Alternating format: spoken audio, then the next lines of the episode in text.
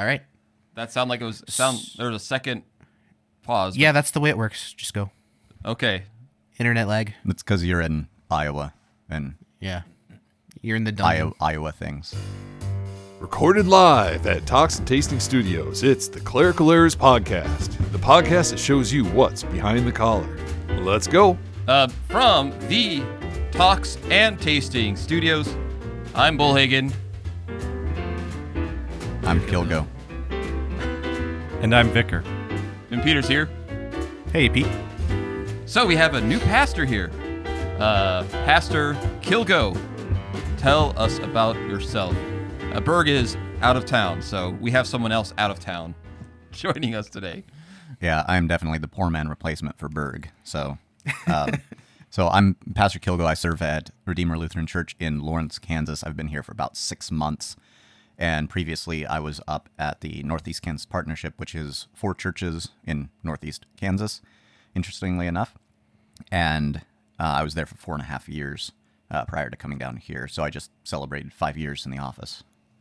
Oh, congratulations. So thank you. And then I've got a wife and a couple of kids and a couple of dogs. So you were you about the, you were graduated after after um Berg? Yes, yes. So when we started, he was one class ahead of me, but I'm dumb, and so I stayed at the seminary longer. And Okay. um, I, I was there for six years actually. Uh, so I did five years for my MDiv, various reasons for that, and then I stayed on as a graduate assistant uh, for STM, Mm-hmm. as a graduate assistant for the historical and systematic departments. So And, so you uh, probably got to know some of my vicars then, like Yeah. uh, Michael Carney, Yes, I know Michael Carney. Plays the trumpet. Uh, Nathan Schieber. Yep, I know Nathan. So Kilgo, that's an interesting name. Yeah, so you know, if, uh, if you say your name over and over again, it sounds like you're commanding someone to break the fifth commandment. it's kind of like Beetlejuice, actually. You, you say it enough times, and I just appear. Right. Um, so it actually used to be Kilgore. and That's a much more familiar name for people. And what happened at some point in the family history, there was a guy that was a horse thief, and so they disowned him from the rest of the family, that kind of immediate family, by everybody else dropped the RE off their name. So they were like, you know, we're not Kilgores like that horse thief over there. We're Right. So hence Kilgo. Um, so if you ever meet another Kilgo, they're Yeah. very, very likely related to me, but like there's not very many of us. So you probably won't meet any. it sounds like a like a, a warrior of some sort. You know, It does. Kilgo It does. Kilgo of the Western Plains. It does. It's uh, know? it's a great name for a pastor too. What's the heritage? Uh, Irish. Irish. Yeah, Kilgore is is uh, uh, Irish background. So, So how, I've, I've how- got I've got some German in my background too. That was the Boss family. so if you're So I've got Boss and Kilgo in in my background. So Boss Kilgo. So, listener, if it, if it sounds like we're getting to know him, we actually are getting to know him because uh, you know Peter better better than know- you know I us, do know right? Peter better than I know you guys. I've met you once. I've never met the vicar, uh, but that's okay because he's just a vicar. Yeah. And uh, I'm a temp. um, Peter's been uh, coming to Bible study with us over here, so it's been great having him, uh, getting to know him a little bit. so, I, I have a uh, question about my son Peter in, in Bible class. Yes. How many of his questions are serious? Uh, and how many- Thirty percent. Thirty I percent think are that's serious. fair. That's fair. The apple doesn't fall far from the tree. So, what do you what do you have there to drink? Uh, I have coffee to drink uh, because I, because I've got just a ton of stuff. I I just finished Bible study before coming up here to chat with you guys, and um, I was up late working on uh, pumpkin etching because I oh, as as we we all were. forgot. Yeah, I forgot that tomorrow is the festival of the Reformation somehow, and uh, getting ready for preaching on the Reformation and Bible study and all that. So, and then we're going over to my cousin's house this afternoon because I was dumb and scheduled that for the day before the Reformation. So, So, this this episode comes out on the seventh, meaning this will come out a full week after Reformation Day. That's right. And I'm not gonna be there, and I'm not partaking in your contest. So what in the world are your pumpkins about? Because you've been hyping your pumpkins for weeks. That's true. Bible study. It's true. My pumpkins are awesome. Uh, so what I do is I do pumpkin etching, um, and that is so you don't. If you've ever seen these, you don't actually carve all the way through. You just kind of peel layers off the front of it, and you can make pretty awesome designs with this. So the one I'm working on right now is Luther's Rose. That's the really detailed one. It's got the M and L up on the sides, and uh, when it's done, it looks like just kind of a, a shadow image of uh, Luther's Rose, um, just kind of glowing on the pumpkin. One one of the things that's nice about this is because you're not cutting all the way through, you don't have to have everything connected. So the cross that's in the middle of the heart, for example, just stands by itself. Um, You've got the concentric circles that are around for the for the rings that, that you can actually cut the rings, um, and so you can get a lot of detail in it. You don't have to worry about accidentally cutting through something. You can actually get the detail of the petals and this sort of stuff, but it it takes forever to do because you're just you're just kind of chipping away. I've got like a special set of tools that I use for this, uh, and I've done some other ones. I did the Holy Family one year. Um, I did uh, the uh, Passion of Christ one year. Um, so I'm, I'm trying to decide what I might do for the second pumpkin, and that's going to very much depend on how much time I've got left after I finish the first one. So, Well, if you have a way of saving these permanently, you can develop a whole Lutheran shrine that people could could. travel all the all over the world to see Pilgrimage, yeah. the Kilgo Yeah, I- pumpkins. I, I actually have uh, templates for like the burning of the papal bull and uh, Okay. the hammering of the 95 theses. Um, I didn't get started early enough this year to do that, but I'm thinking like maybe next year I might do a series of like uh, four pumpkins. It's got like the nailing of the theses and the burning of the papal bull and um, the uh, um, the diet of worms is one of them. Uh, so there's some pretty cool stuff that you can do with it. So I might do a like a Lutheran series one year. We'll see. Hmm. Sorry for interrupting you. So what are you drink? What are you uh, sipping on in the studio there? Uh, me, I, I have a. Uh, it's called. It's a sugar-free Red Thunder from the the Clerical Errors fridge. It's uh, the Aldi version of Red Bull. Because uh, Vicar and I at eleven o'clock are scheduled to hit the Freak Factory, and so we got to be got to be ready to go. And Vicar looks like he's got some Gatorade. Yeah, I've, I've got a Gatorade and also a coffee, so I'm going to double fist it. All right. I expect to see you drinking them simultaneously. I'm going to. Okay. Yeah, my good. one one thing interesting about my morning, my calves are a little sore. Um, I've been working out my calves, Peter, and uh, you know I've been kind of walking around flexing my calves, you know, try to impress my wife, and uh, she has yet to be impressed with my calves. So I've been really hitting that. I just want massive calves to impress my wife, and it hasn't been working. So I really worked them out yesterday just to get these massive calves for, you know, for my wife. So you've got You Arnold guys have- Schwarzenegger calves. Yeah, mailman calves. That's kind of what I'm going for. You guys, any have any advice for me? Try Well- try wearing heels. Maybe that'll show them off. Well, do you know the story of Arnold Schwarzenegger with this?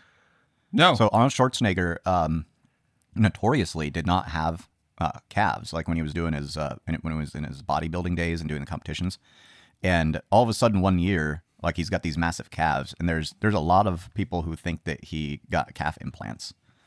So you could do that. Hmm. And then you could put like a little valve on them, and just kind of like you know the, the old shoe pump things. The uh huh. and you can pump Right. up your calves whenever you need to impress your wife, and then other times when it doesn't matter, you can deflate them.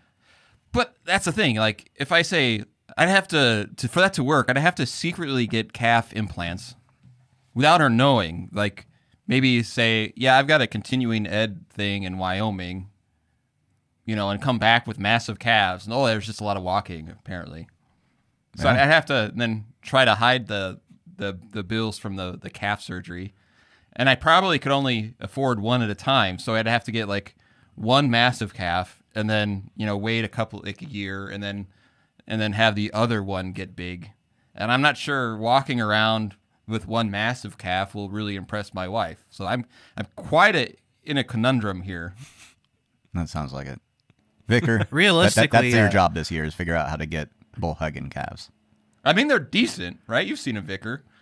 yeah, you work on them. they're decent, but you know, I was just wandering around the house, you know, doing my calf flex, and she just crochets or watches TV, and, and I'm putting all this work, and she does not. So, if they're just, I got to make my calves that you just cannot ignore them when I walk. I was gonna say, so realistically, how big do they have to be before you think she'll notice? Because I think they have to be like abnormally large. Right. They need to be like you have to have softballs attached to your legs. right? Otherwise, she's not gonna realize. But then the problem with that is, I, and then I'm known as like Pastor Bullhagen. Who is which pastor is that? The, the Cavs? Oh yeah, him. Do I want to be that guy? Cavs McGee. So hey, we should talk about the text. Yeah, I suppose this is technically a Christian podcast. yeah, yeah, we're, but we're getting to know each other. You know, It's it's I don't know- theology of the body stuff. That's, all right. good. That's right. Yeah. By the end of the show, we'll be all excited. We'll be chanting "Kill, go, kill, go, kill, go, go, kill, go, kill." That's right. That's that's what naturally happens is that the words just get reversed all of a sudden, and then then then you have just mass chaos. Wow. Well, you are you are the uh, the warrior from the the Western Plains. So It's true. Not that west though. The the Central Plains. Warrior from the Central Plains. Central Plains. There you go. All right. So uh, we're preaching on. Uh, I'm preaching on uh, All Sa- Saints Sunday, and you're doing the same. Yep. Vicar, what's the, what's the gospel reading for that? It's Matthew chapter 5, verses 1 through 12. So that's the uh, Sermon on the Mount, but the uh, Beatitudes. So why don't you read some of it for us? Okay. Seeing the crowds, he went up on the mountain, and when he sat down, his disciples came to him. And he opened his mouth and taught them, saying, Blessed are the poor in spirit, for theirs is the kingdom of heaven. Blessed are those who mourn, for they shall be comforted. Blessed are the meek, for they shall inherit the earth. Blessed are those who hunger and thirst for righteousness, for they shall be satisfied. Blessed are the merciful, for they shall receive mercy. Blessed are the pure in heart, for they shall see God. Blessed are the peacemakers, for they shall be called sons of God. Blessed are those who are persecuted for righteousness' sake, for theirs is the kingdom of heaven. Blessed are you when others revile you and persecute you, and utter all kinds of evil against against you falsely on my account. Rejoice and be glad, for your reward is great in heaven. For so they persecuted the prophets who were before you. So Kilgo, um, how do you uh, when you think of All Saints? There's a couple actual schools of thought when it comes to All Saint, remembering All Saints. One is uh, the idea that well, we've got so many saints that we commemorate, we don't have enough time to commemorate all of them. And then there's kind of the idea of well, we kind of think of the saints from our own congregation, type of a thing. Right. And uh, that's kind of one of the kind of the angle we take here because we get through a lot of funerals. Um, I know sometimes people will have the remember the the saints from their own congregation on the, the last Sunday of their church year. Some do it on All Saints Day. We do it all, all on All Saints Day. But uh, is there a direction you generally go with that? Yeah, so I I like reading the names of the um, of the departed from the past year on the on All Saints Day um, because it's certainly connected into this, right? And part of this is just understanding what a saint is. Right. And uh, what what I do is so I will read um, their name, um, the day they were born, the day they were baptized, the day they were called to glory, and then conclude it with alive in Christ forever. Um, and Yep, that's, kind of the the formula basically. For, yeah, for yeah. We we- we'll read the name, ding the bell. So and so was born on, uh, uh, baptized in Christ on, Mm-hmm. and then they lived. I make the secretary do the math. You know, eighty-one years, seven months, and thirty-three days on this earth, and are alive in Christ forever. Right. So- Right. Yeah, and it's nice because it gives a uh, a historical grounding. Like this was an actual Right. person who lived and breathed, and the Lord did uh, His work through, and and this is part of being a saint, right? Um, so I, I actually so you mentioned the two things. One of kind of the combining of the commemorations of all the others, and also recognizing uh, those of our own congregation. And I do think that's helpful to draw those together, right? Because historically, All Saints Day comes to us in the uh, in the church's festival by combine like you you just started running out of enough days in, in the Right. early church as it was going on, and they pick a day to celebrate all the saints who have gone on in glory, and then there are certain ones throughout the year that we celebrate separately, like the apostles and the prophets and this sort of stuff, right? Right. Um, there should be some ceremony where you move from All Saints Day to having your your own day. Right, right. Yeah. so Who gets aside that? Who you you you probably know this, Bird. Kilgo. Bird. Who who gets who gets to st- decide what day when you get a day and what day that is? Uh, so usually, um, the day that your um, the the festival for a saint is commemorated on is the day of their death, if we know it. Um, so that uh, because you're commemorating the day in which they're called to glory, so it's it's the same sort of thing that we're kind of doing broadly on All Saints Day. So, Vicar, don't don't die on Christmas because no one will nobody's ever going to celebrate day. you. Okay. Yeah. Yeah. Um, You'll just be 18 and forever, just like a, a number floating around. That would be That's on my gravestone. 18.0. Yeah. Should we That's put the? You know, we should offer Peter our, our logo as to uh, some maybe the monument companies if people did want to put our logo on their their gravestone. We, you know, we can. I think better than that. We just wait. So when this podcast does eventually die, we can make a gravestone for the podcast. There you go. Planted in the All right. churchyard. Uh, speaking of gravestones, did you guys know that there was recently a ruling that you can, because there there actually is like regulations on what you can and can't put um, as far as symbology on gravestones. But there was recently a ruling that allowed for Luther's rose to be one of those religious symbols. So, so that's a thing now. So if you, Well, if we've you got some in our- I think- for, I think we got some in ours that have Luther rose. I haven't Um, seen it yet. do, do you do you have a private seminary uh, cemetery? Yeah, we do. Okay, I think that's that's the difference. Is if it's a public cemetery, um, there's regulations on what can and can't be on the gravestones for religious symbols, especially in um, uh, military. Oh yeah.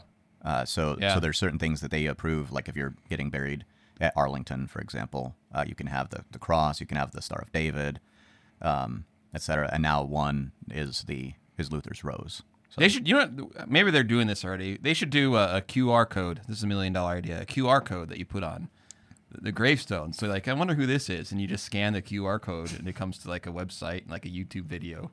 Yeah, and, and uh, which works until you get like weathering or moss or something in there that changes the QR code, and now grandma becomes like, you know, some random dude from Russia or something like that, right? Or it's just a rickroll. Or it's a Rickroll. Right. Yeah. Or That what if be it? better. What if it went directly to the Clerical Errors website? That's dead and defunct at that point. Listeners, we're it's calling morning. Upon you. to, I'm sorry. I'm, I'm rambling. Yeah. Let's talk about the text. The text, the blessed. The text, yes. So, um, for me, when you look at the Beatitudes, they are, you know, you could say, is it law or the gospel? I just say it's a description of the saints. Mm-hmm. It's not necessarily telling us to be these things, but it describes the life of the baptized. Is that, that when I'm so it's not like okay, be merciful so that you can be shown mercy. It is blessed are those who are kind of like Lord, when were we hungry and you f- we fed you. Mm-hmm. To me, it's just a, it's a description of what the the life of the baptized looks like here on earth. Right. So, so a good way to, to think about it is this: is when you think of the saints, and uh, I think uh, the hymn "Behold the host arrayed in white" kind of describes it here. Um, on earth, these saints looked hungry, poor in spirit, merciful, um, uh, even killed, often for their saints, for their faith. And they looked weak. They didn't look very look very powerful, but you see them in the eyes of Christ and salvation. They are the ones who are blessed. So it's a really a strong theology of the cross, where, you know, on the one hand, they it looks they don't look very powerful. They're easy to oppress, uh, just like the prophets. But yet, if you look at at them from the eyes of, of of God and Christ and salvation, they are truly blessed. Theirs is the kingdom of heaven. They will be comforted. Um, and so, I don't like to make it because it, people can look at this in a, a works righteousness kind of way. Th- These are the things that you have to do to become blessed. But to me, it's more of a description of faith. What do these saints look like here on earth? Well, how do they look according to the eyes of heaven? Yeah, so um, this is this the the old Sunday school poster thing that has like a bee flying along, right? It says "be attitudes," right, and it just like tells you, you know, uh, be merciful and you know, it, it never says be hungry, right? It's not Right. Uh, but it just it kind of gives this like you know here are these things that you need to do. Um, it drives me nuts too because it's just just really bad linguistic thing where we take the English word and we use that word to describe the thing instead of looking at what's actually what the actual words are.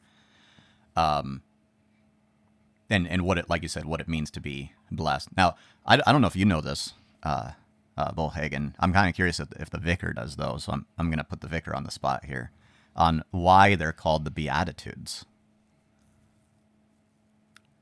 No, I don't actually.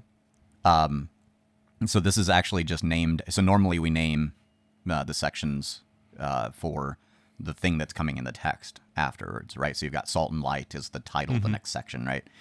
Um, so in in Latin, the text instead of makarioi, which is the the Greek, it's uh, beati.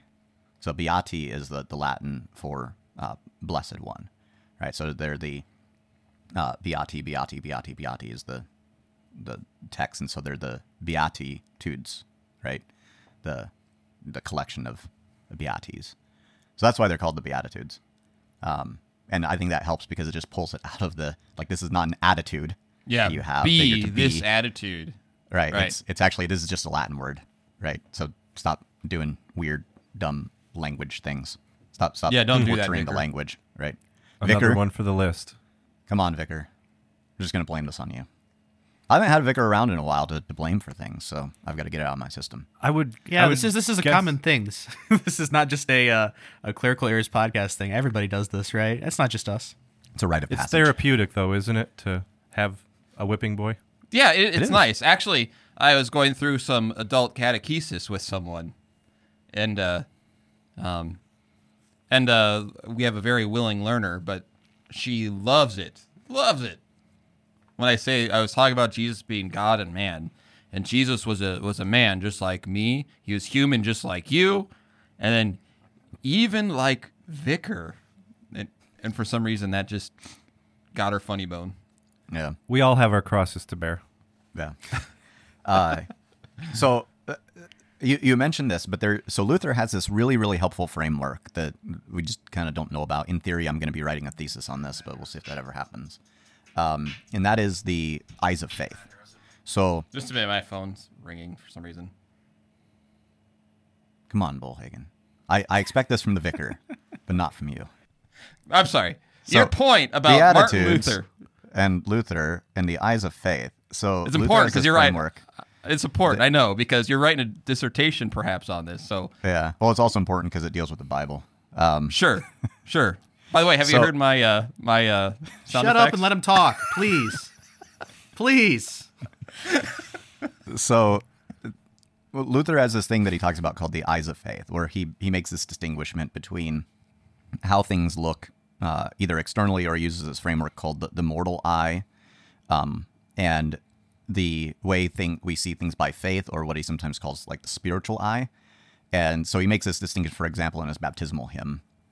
Uh, Yes. to Jordan came the Christ our Lord. All that the mortal eye beholds as waters we pour it. Before the eye of faith unfolds the power of Jesus' merit. For here it sees the crimson flood, et cetera, et cetera, et cetera. So uh, what's happening here is that that exact thing, right? So what Jesus is saying is that the poor in spirit are blessed, even though they don't look like they're blessed, because the reality of the poor in spirit is that they have the kingdom of heaven, right? That it's it's it's, it's an actual reality that's already theirs, right? Um, uh, and you can only see that by faith, right? You can only see that uh, specifically. And what, what's nice with Luther is that he's always connecting this um, back to God's word. So the reason why by faith I know this thing is because God's word has actually told me this thing. So why is it that I, you know, talking about your wife, um, why is it that my wife looks at me and I look at her as um, as our own flesh, right? Well, because God has told me this is flesh of my flesh, right? Uh, so so I know based on what God's word has told me about my wife that she is in fact my flesh, right? That we are one flesh together. Um, I don't know that by looking at her because I look at her and I see a sep- physically separate body from me, right? Uh, so same thing here. You know, I don't I don't look at someone who's um, who's hungering and thirsting for righteousness, right? Um, Right. And I don't externally see someone who is satisfied, right? Um, I don't see someone who's being persecuted, um, and see someone who has the kingdom of heaven, right? yeah, Um, that and that's essen- right. essentially then the inverse Jesus does all the time. For example, Right. uh, how when you look, you, the hymn that you mentioned talked about the baptism of Jesus. What does that the baptism of Jesus show? It shows what what goes on from a spiritual eye in an actual baptism. You Mm-hmm. baptize a child, what happens? Heavens opens. God declares, "This is my child." Uh, the name of the Trinity uh, is given: Father, Son, and Holy Spirit. All those things that you see in Jesus' baptism, uh, he gives us a visual of what happens through an ordinary baptism. Although we only see, you The know, water.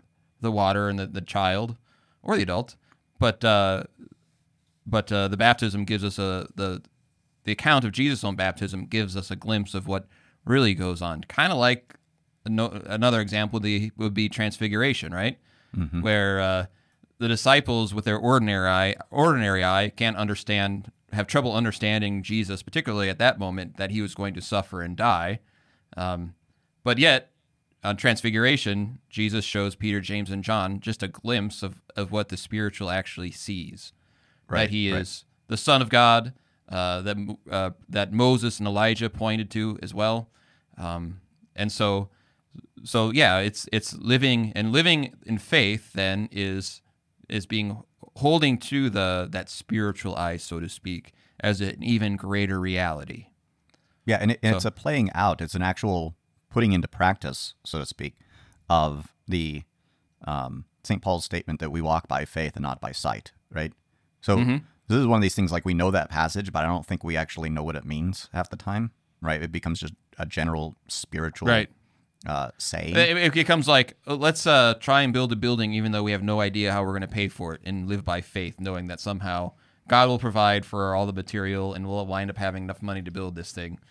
That's Right. not really what That's this not is walking by about. faith, right? Because Right. and, and Luther's point in this, and why I think that it's a really really helpful framework, is that the eye of faith is always bound to the ear, right? So so he'll talk about how um, how the Christian sees with his ears, right?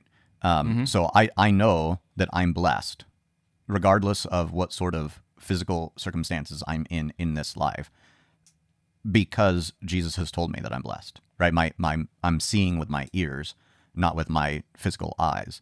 And that seeing with my ears then informs how I see the stuff around me so that I can walk into the church and I see a baptismal font there and I see the altar there and I see the pulpit and the lectern and I see these things as, um, as some of the most beautiful things in the world because I know what, what God has said comes from these, right? That here his word is proclaimed and preached. Here he gives me his body and blood. Here he has washed me, etc. So, uh, And- and same another- thing with these beatitudes. And another thing about that, it's kind of interesting. Then, in in uh, in our churches, then we should though give some clue in, you know, help that eye of faith to see. For example, um, it, it took had a few a little bit of growing pains, but uh, we're talking about All Saints Day. Um, about 15 years, I've been here about 20 years. About 15 years ago, we started using a funeral pall, which was kind of new to them.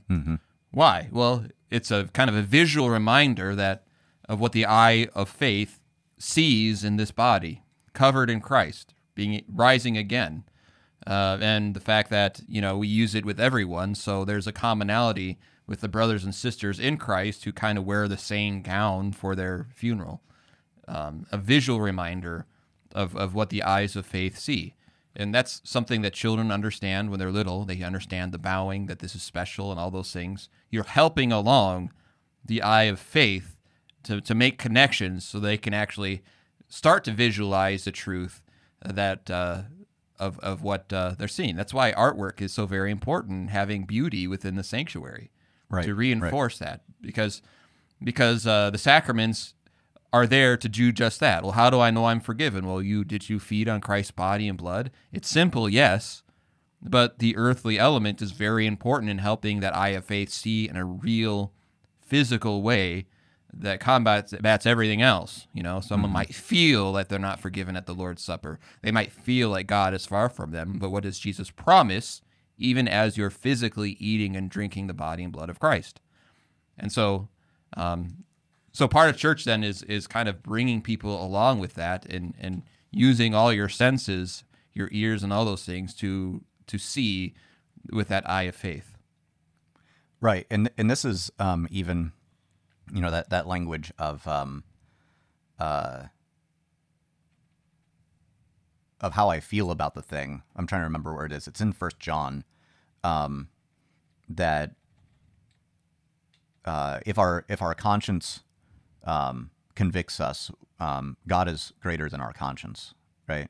Uh, it's this sort of sort of deal. Like God is greater than our feelings. So regardless of how we might feel at the moment, um, that God's word, which is unchanging, always keeps telling us the same thing in order to inform our conscience and inform our feelings, right? But our feelings and our conscience are pretty good at going astray into different areas. So, you know, when when I feel like God doesn't love me uh, because of whatever's going on in my life at the at the moment, you know, I can turn and I can look at what God actually says, and He says, you know, um, God loves the world in this way that He sent His only begotten Son, right? Um, I, I was talking to someone who who came from a more of a Pentecostal background, and I asked her, you know, how do you know that you're saved? And her answer was basically what I I feel that he's with me, type of a thing, and you know, um, her eyes were opened. I think she really Right. grabbed on to the gospel. Um, I don't think she would mind us sharing this, you know I don't think so. but uh, but uh, it was quite eye opening because then after she said that, I asked her, "Do you do you feel often that God is mad at you, and or far from you?" And yeah, because just to what she was taught. Um, right. Well, and this is like uh, um, Hebrews twelve or thirteen. Uh, this is there too, right? Um, uh, for he himself has said, "I will never leave you, nor forsake you," so we can confidently, um, uh, so that we can confidently say, "The Lord is my helper; whom shall I fear? What can man do to me?" Right. So that there's uh, because of what God has said to us. Like it starts with God has said, "I will not leave you, forsake you," and then our response to that is this confession um, uh, that uh, you know I'm I'm not going to be afraid of the stuff that's around me because man ultimately can't do anything to me. And what- God, what- God's already declared His love. All right, this is a, this is a good discussion. So Vicar, because we have this, what what what people will think when they hear all this discussion is this. How would you answer this? They'd say, okay, so we have this eye of faith, and then we have the physical eye, what we see day to day.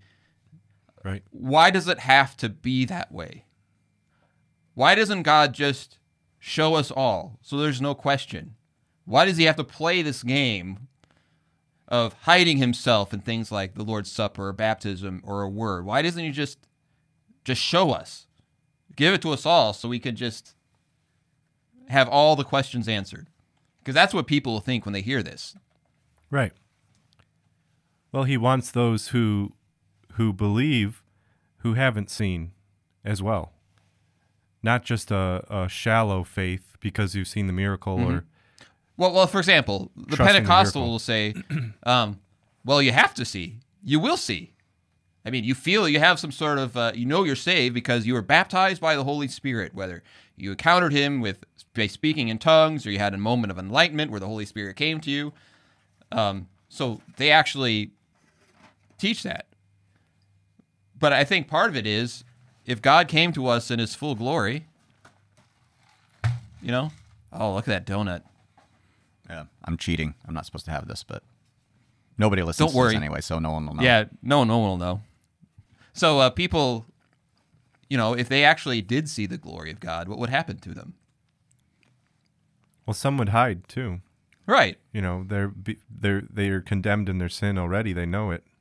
Yeah, because we're sinners, uh, the the full presence of God would be would destroy us. We couldn't handle it.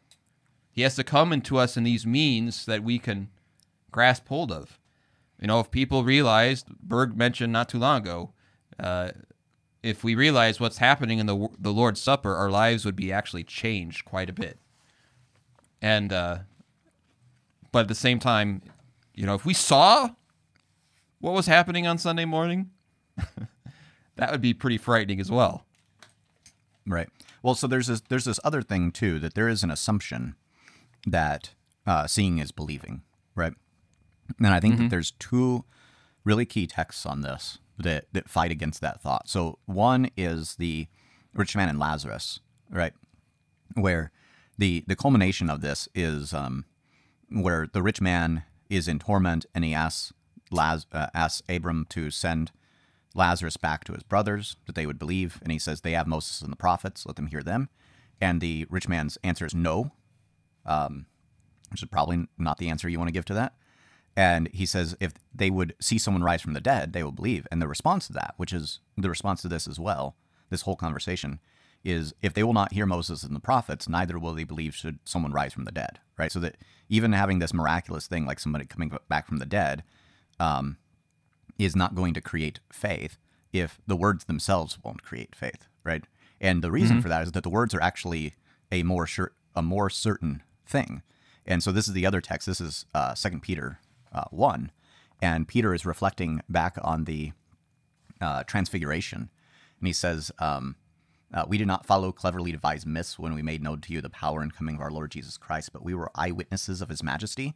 For when we received honor and glory from the Father, and the voice was borne to Him by the majestic glory, This is my beloved Son, with whom I am well pleased." We ourselves heard this very voice born from heaven, for we were with him on the holy mountain. So he's like, Look, we saw this. It was pretty awesome. And the very next line, and we have the prophetic word more fully confirmed, to which you do well to pay attention as to a lamp shining in a dark Right. place until the day dawns and the morning star rises in your heart, right? So that the, the scriptures are in fact more certain than standing in front of Jesus being transfigured, right? Right. And that um, that's exactly how jo- Jesus explained to John's disciples when John's disciples came came to Jesus and said, "Are you the one or should we look for another?" And what mm-hmm. Jesus says, "Tell them what you see."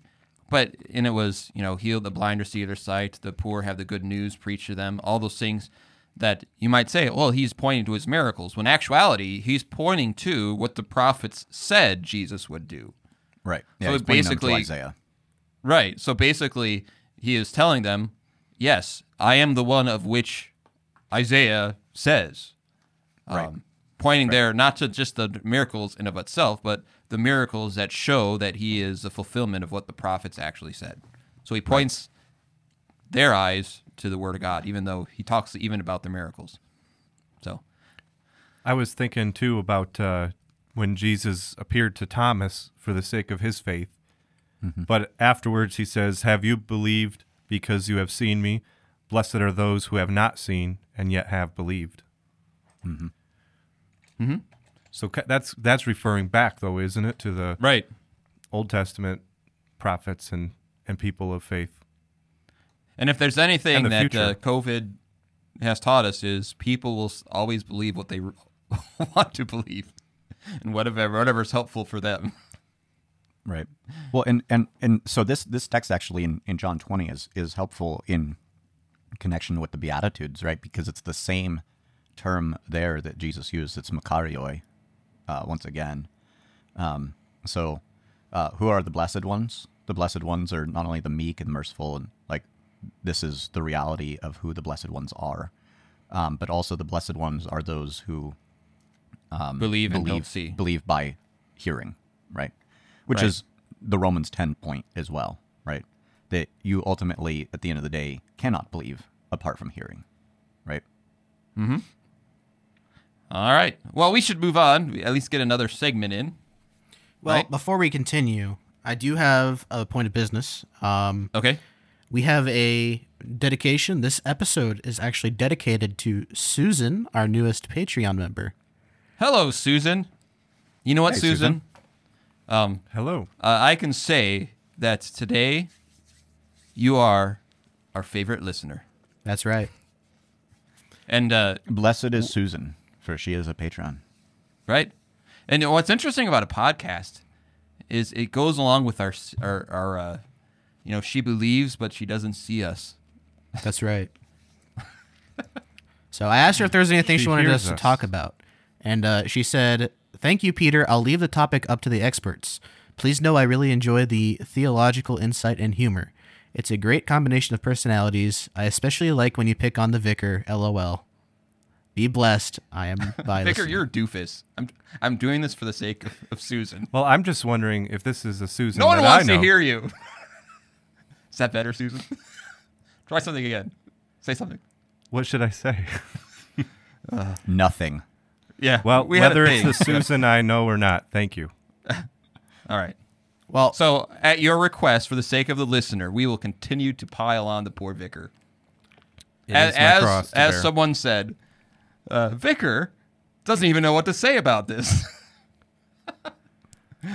so uh, Vicar, where can they get a hold of us if they uh, want to let us know about uh, how much they enjoy us picking on you? I guess. Well, pastor's number is. No, they could email us at feedback at clericalerrors.org. They could find us on Facebook at facebook.com slash clerical errors podcast or on Twitter at me, bro. At clerical errors P, P for podcast. And by the way, if you're not a Twitter fo- Twitter follower, we've got amazing com- uh, content on our on our Twitter. No, we don't. And uh, if you wanna, if you want to have the next episode dedicated to you, you can go to our Patreon website. I believe it's patreon.com slash claire's podcast. You can subscribe for as little as one dollar a month, and if you subscribe, I'll I will dedicate an episode to you. You can be our favorite listener. so, uh, do you have anything that uh, any podcast that you're on or that you're doing that you would like? yeah, is to there s- anything we can plug for you? For me, uh, Yeah. double edged, double edged sword. Okay. Uh, that's that's my podcast, um, and uh, I'm working on getting it back up and running. But uh, I usually put my sermon on there, uh, daily devotions. I try and do a devotion uh, when the different uh, festivals and commemorations show up, right? So there's a whole bunch of these throughout the year, and so I try and have a little devotion for those. I also put our um, our readings and memory work for our confirmants up there. So if people want to, you know, follow along with that stuff throughout the year, they can. They're always welcome to do that. What what I've noticed is it's it's always important to put your sermons on uh, and keep them up for a year, so that lazy pastors a year later can can uh, use your sermon as a backdrop for the sermon that they're writing. Are we not supposed to do that? that's, that's how they taught me to preach. okay. Here, All right. Here, here's here's all the all the uh, online sermons to go and look at and just There we you know, go. Copy paste those, and it's even better if you like copy paste different guys into the same sermon. So, like one paragraph you're this guy, and the next paragraph you're this guy, and it keeps the listeners on their on their feet. Kiss on their toes. Yeah. Yeah. Although I have a, a my preaching style that if I tried to preach someone else's sermon, people would know. I don't. I think. Wouldn't you? I would think they they would know, yeah. Yeah. yeah. So what does Susan mean, Vicar? Well, it, it seems to be a Hebrew name that means uh, like lily or graceful lily flower, or it's related to the the flower lily of the valley, things like that. Oh. Lily rose. Oh, that's a beautiful name, Susan. Thank you for listening to our show. That's getting cut. We should get some more content in. Yeah. I have a what it is, what it ain't, what it could be. Peter, do something. Ah, good enough. What is it? Who knows? We do. It's time for what it is, what it ain't, what it could be. Like I said, I don't follow directions, so I'm pastor. All right, so what it is, it what so what what this segment does is is I pick a topic and I basically explain what it is, and then I say what it ain't, some misunderstandings of it, and then what it could be, some points of how it can lead us and guide us in the future. Got it? Sure. Kilgo?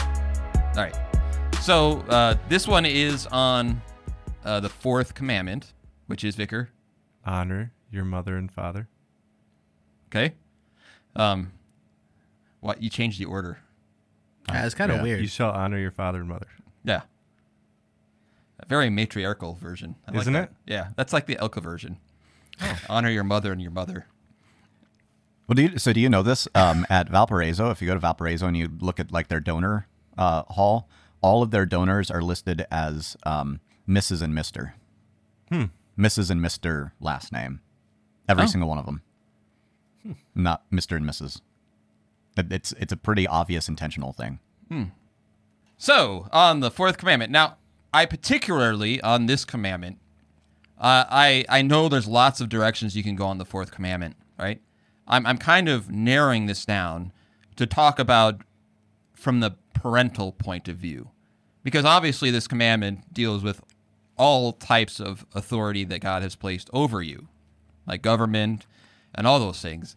And uh, I knew that in our current uh, context, that if I went with uh, that side of it, it would be about seven episodes.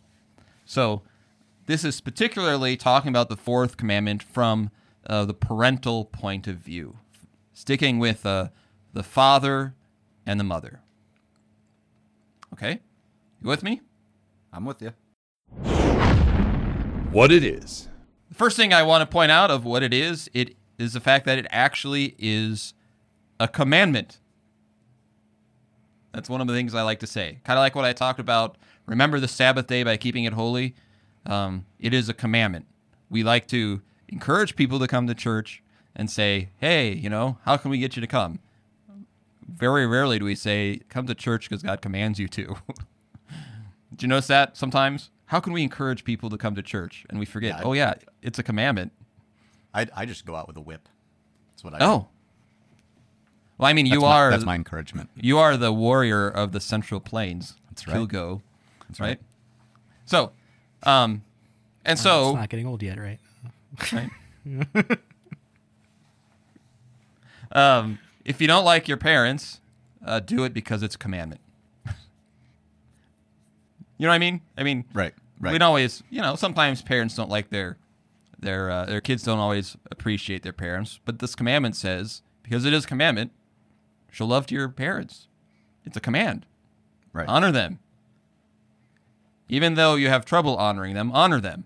Peter, the producer, for example, honors his parents, his father and his mother.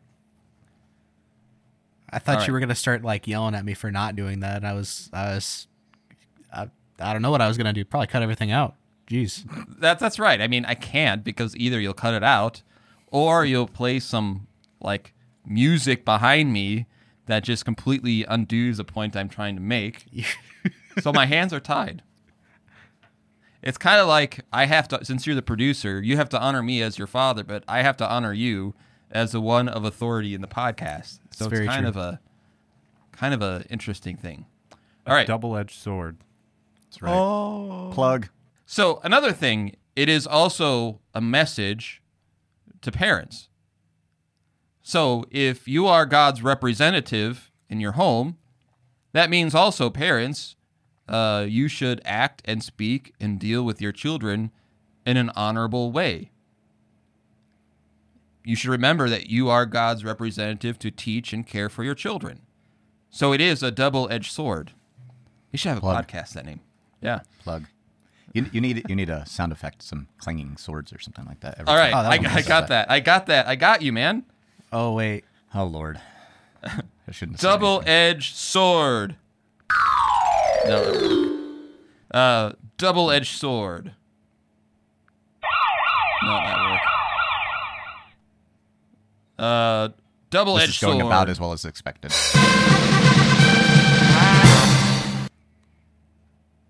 How about this? A double edged sword. No, I don't. I don't have anything cool. Sorry. I have a lot to cut out this episode. This isn't my finest work, I'll be honest. All right. Uh, Luther has a, an interesting comment on this. He says, Children should remember that however lowly, poor, frail, and strange their parents may be, nevertheless, they are the father and mother given by God. You might say that Luther is encouraging us to look at our parents through the eyes of faith. Correct. Correct. So that that it is also how you speak to them and of them. It also then has to do with how you deal with your parents in their state of uh, when they're elderly, like I am. Mr. Calves. Okay. Yeah, no matter how strange your father calves is. Another thing it is, and I, I find this interesting. Maybe Kilgo, you can talk about this. Is uh, in a way, it I think it's kind of a un- it's a good tie between the first table of the commandments and the second table of the commandments. Meaning, the the the first commandment deals with how to love God. The second half deals with how to love your neighbor and then then kind of in between those you have uh, honor your father and mother, which are God's representatives in your home. So, um, so I, I I don't know if that's interesting to anybody else but me. Yeah, so um, I'm going to drive a little bit deeper on that, um, and that is that the, the first commandment is teaching us how to love God, and the all the other commandments are teaching us what that looks like to love God, right? That's why the summary comes right after the first commandment. So the commandments two through ten are a essentially an expounding on what does it mean to have no other gods. Um, and then the second table then is how do you love God in loving your neighbor, right? Because this is one of these things that shows up in the Old Testament where, uh, for example, uh, Joseph in Potiphar's house, uh, when his wife is coming up and put the moves on Joseph, he says, um, you know, Potiphar has not withheld anything from the house except you because you're his wife. Why would I therefore do this evil thing and sin against God? Right? And, and you're dealing like specifically with adultery and, and abuse of authority and all that sort of stuff in there. And it's ultimately a sin against God. David does this with Bathsheba in the 51st Psalm when he's commentating on the um, the sin with Bathsheba and is rebuked by the prophet Nathan. So, so I think this is one thing: is that all of these are ultimately um, how do we not sin against God, right? And part of that is that God has given you particular representatives of Himself in this world, right? So that, um, in particular, the mother and the father uh, are the Lord's representative to you in this life in order to not only bring about your life, but preserve it and protect it and guard it, um, to provide you with property, uh, to provide you with a good name, uh, to teach you to be content, right? So that everything, commandments 5 through 10, are then flowing out of the fourth in particular. Right. Yeah, and uh, it, it flows naturally f- from all those things. Right. So the next point I have is uh, kind of a little bit kind of like that is the fact that uh, parents are uniquely designed uh, to care for their children, even above caring for themselves. And what got me thinking about this is if, even if when you think of nature, you know, uh, when are dan- animals most dangerous? when they're little? or when are they most dangerous? Right. When they have young, When they have young, Right. right? When is a bear most dangerous? when she has cubs. When Yeah. she has Mama cubs. bear. Right. Or or uh, let's say um, uh, a, a wife is with child and there's a famine. The, the baby will actually draw the nutrients out of the mother's body for the sake of her child. So the, the, the child still grows and it is nourished and it kind of sucks all the nutrition out of mom. So mm-hmm. mom will, will suffer, but the, but the baby will will continue to be nourished.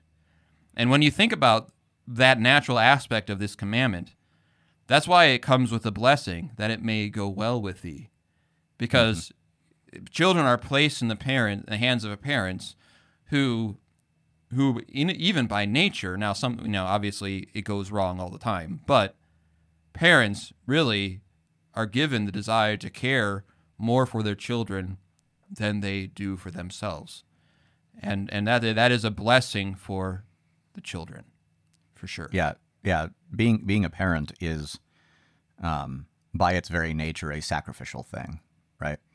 Um, Right. I've I've talked about this with um, with some people in the past that one of the best things that can be done in order to fight against selfishness is to have children, because it is about impossible to be selfish and have children, right? Because you've got a kid that's there and is hungry, and you need to feed the kid, and they can't feed themselves, and you have to stop what you are doing and give your life over in service to this other human being right? And and what's interesting is you you look at that kind of externally, and it it seems like it's maybe a burdensome thing. But you talk to people who are parents, and I mean, yeah, it, it takes time, it takes energy, you get worn out, but it is one of the most joyful things uh, to experience is having kids, right? So even with the sacrifice that is involved in that, th- there's a wonderful blessing that the Lord gives both to child and parent uh, through that vocation, through that estate.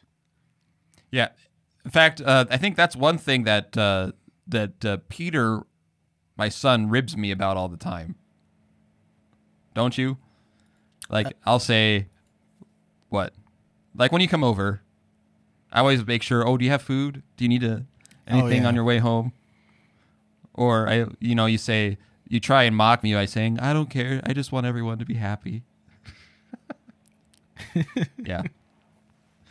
Um, so my next point of what it is, uh, it helps children understand God through their parents. So, for example, Jesus teaches us to pray Our Father, right? We teach our children to pray Our Father. When when using that, it helps a child to understand who God is by having a positive father experience.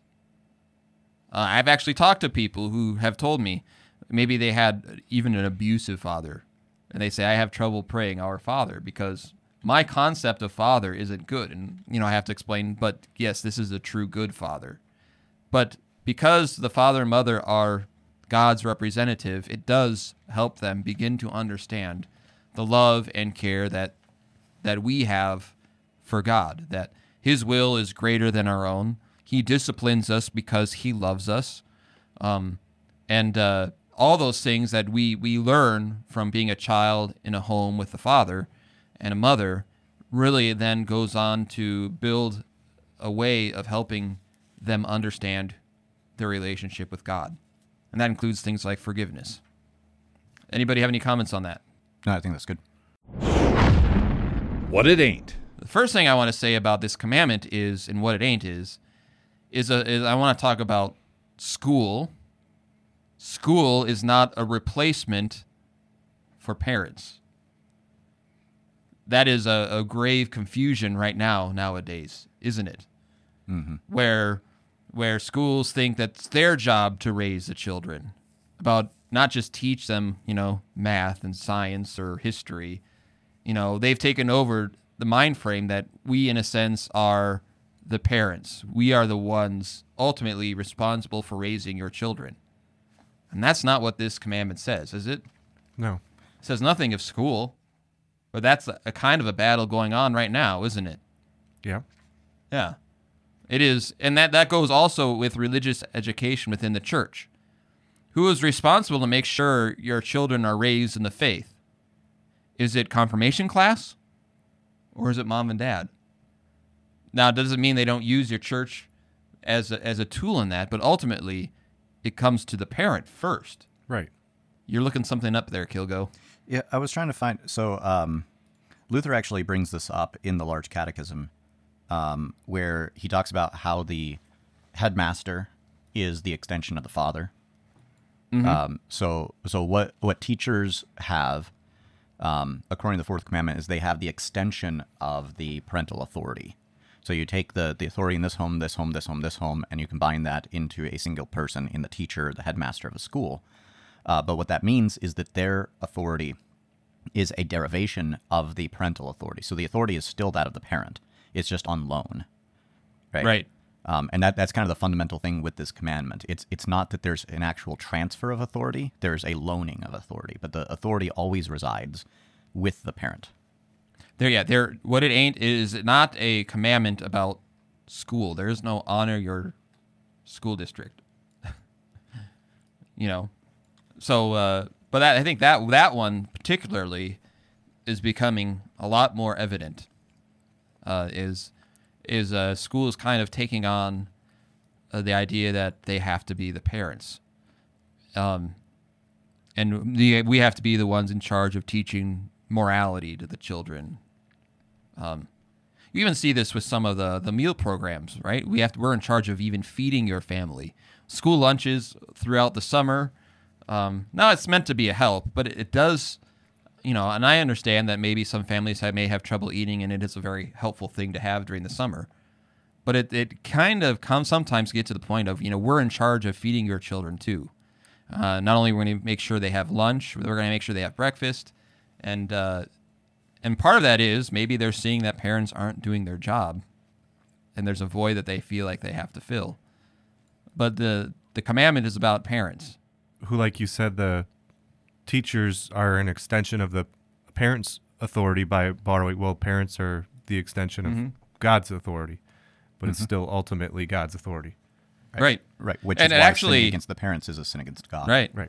Right. And I got one thing Lutheran does talk about in this way too is in a sense when he looks at uh, monasteries, he saw those also as trying to replace parents. Right. You know, you, yeah, you Lu- send Luther them sees the monastery as a is a uh, sin against the fourth, fifth, and sixth commandments. Right. Right.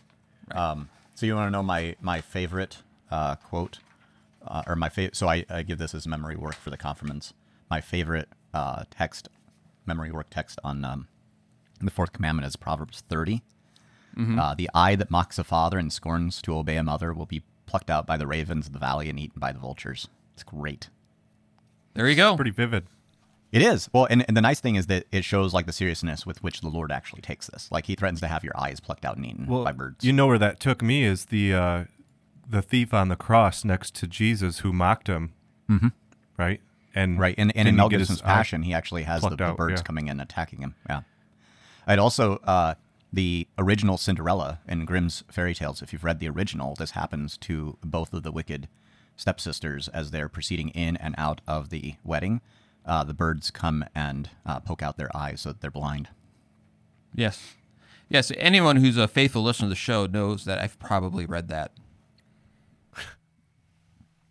Right, well, I, I, Yep. th- this is this is me supplementing for Berg, bringing. That's in right. the- You're doing a fine job, by the way, quotes. with all this extra information for us. There you go. I, I, All right. I am a poor man's Berg. So What it could be. the final section, it could be a way of navigating the whole discussion about schools in the church, right? Of, of informing parents to not just let the schools raise your children, to take an active part in what your children are being taught, and not just handing it over to someone that is not you. So, using the fourth commandment could be a way of, of discussing a lot of these issues that we see nowadays uh, with the families within your own congregation and with others about taking seriously the fourth commandment and, and the responsibility giving to parents first and foremost for their children. So pick a school that's an extension of you if you're the parent. Right. Not And if you have the opportunity for that school to be an extension of directly in your home, you know, that could be an option. This, what also could be is a renewed way of looking at education from a biblical view. Uh, we have a lot of Lutheran schools as well.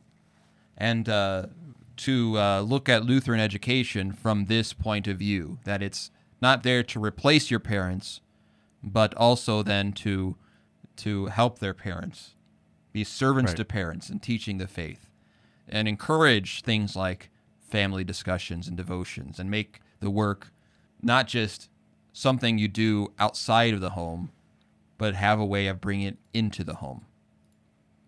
Right.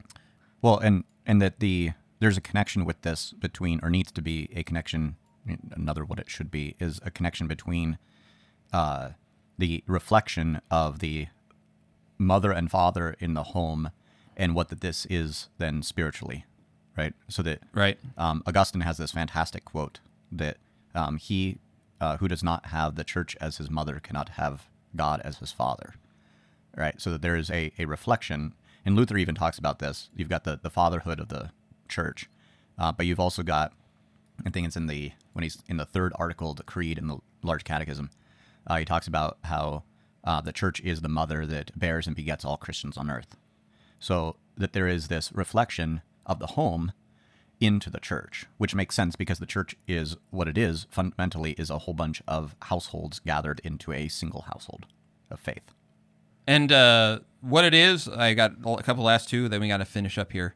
It is a commandment that comes with a promise, which shows this is a commandment that God- gives out of love. He loves His children, and and He wants, you know, He wants His, children to be blessed. So, um, and then the last thing I have here, it is a way of remembering and helping those who do not have both parents.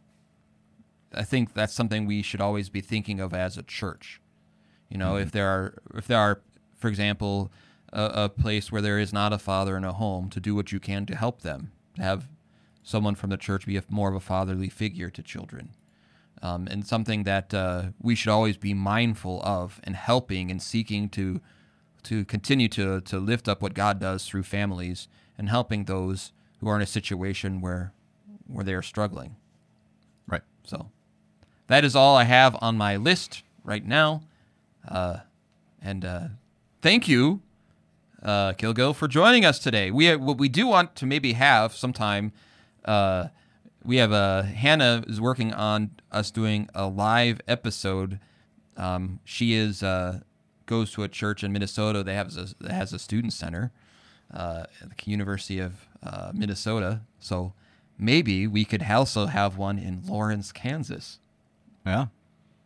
I I am now a uh, officially recognized religious advisor there at KU. So Oh, that's cool. there is that. All right. So that, that what a I think that'd be surprise! Uh, an episode with Kilgo went long. Uh, nobody would have seen that one coming. No. That's what actually everybody- Berg said this because Berg, Everybody saw that coming. Berg, Berg said something because because he knows you more than I do. Yes. And he said something like, "Oh, you won't run out of content." no. no. Well, thank you I, for. uh, I set a timer for Bible study and I always go over it. So Only by like half an All right. hour. It's fine. that's fine. yeah. Well, we we have to go. We're meeting. We have people who'll be waiting for us at the Freak Factory. That's right. So, uh, I am Bullhagen. I'm Vicar. Oh wait, no, no, no, Vicar. Vicar Just goes the next. Vicar. Vicar. Vicar. He's getting excited. Priority. I Bullhagen, I'm Kilgo. And I'm Vicar. and may your Calves be thick. Thank you for joining us. This podcast is available on iTunes, Google Play, Spotify, or wherever else you get your podcasts. Questions, thoughts, concerns? You can contact us on Facebook at facebook.com slash clerical errors podcast, on Twitter at clerical errors p for podcast, or email us at feedback at clericalerrors.org. Thanks for listening to Clerical Errors. See you next time.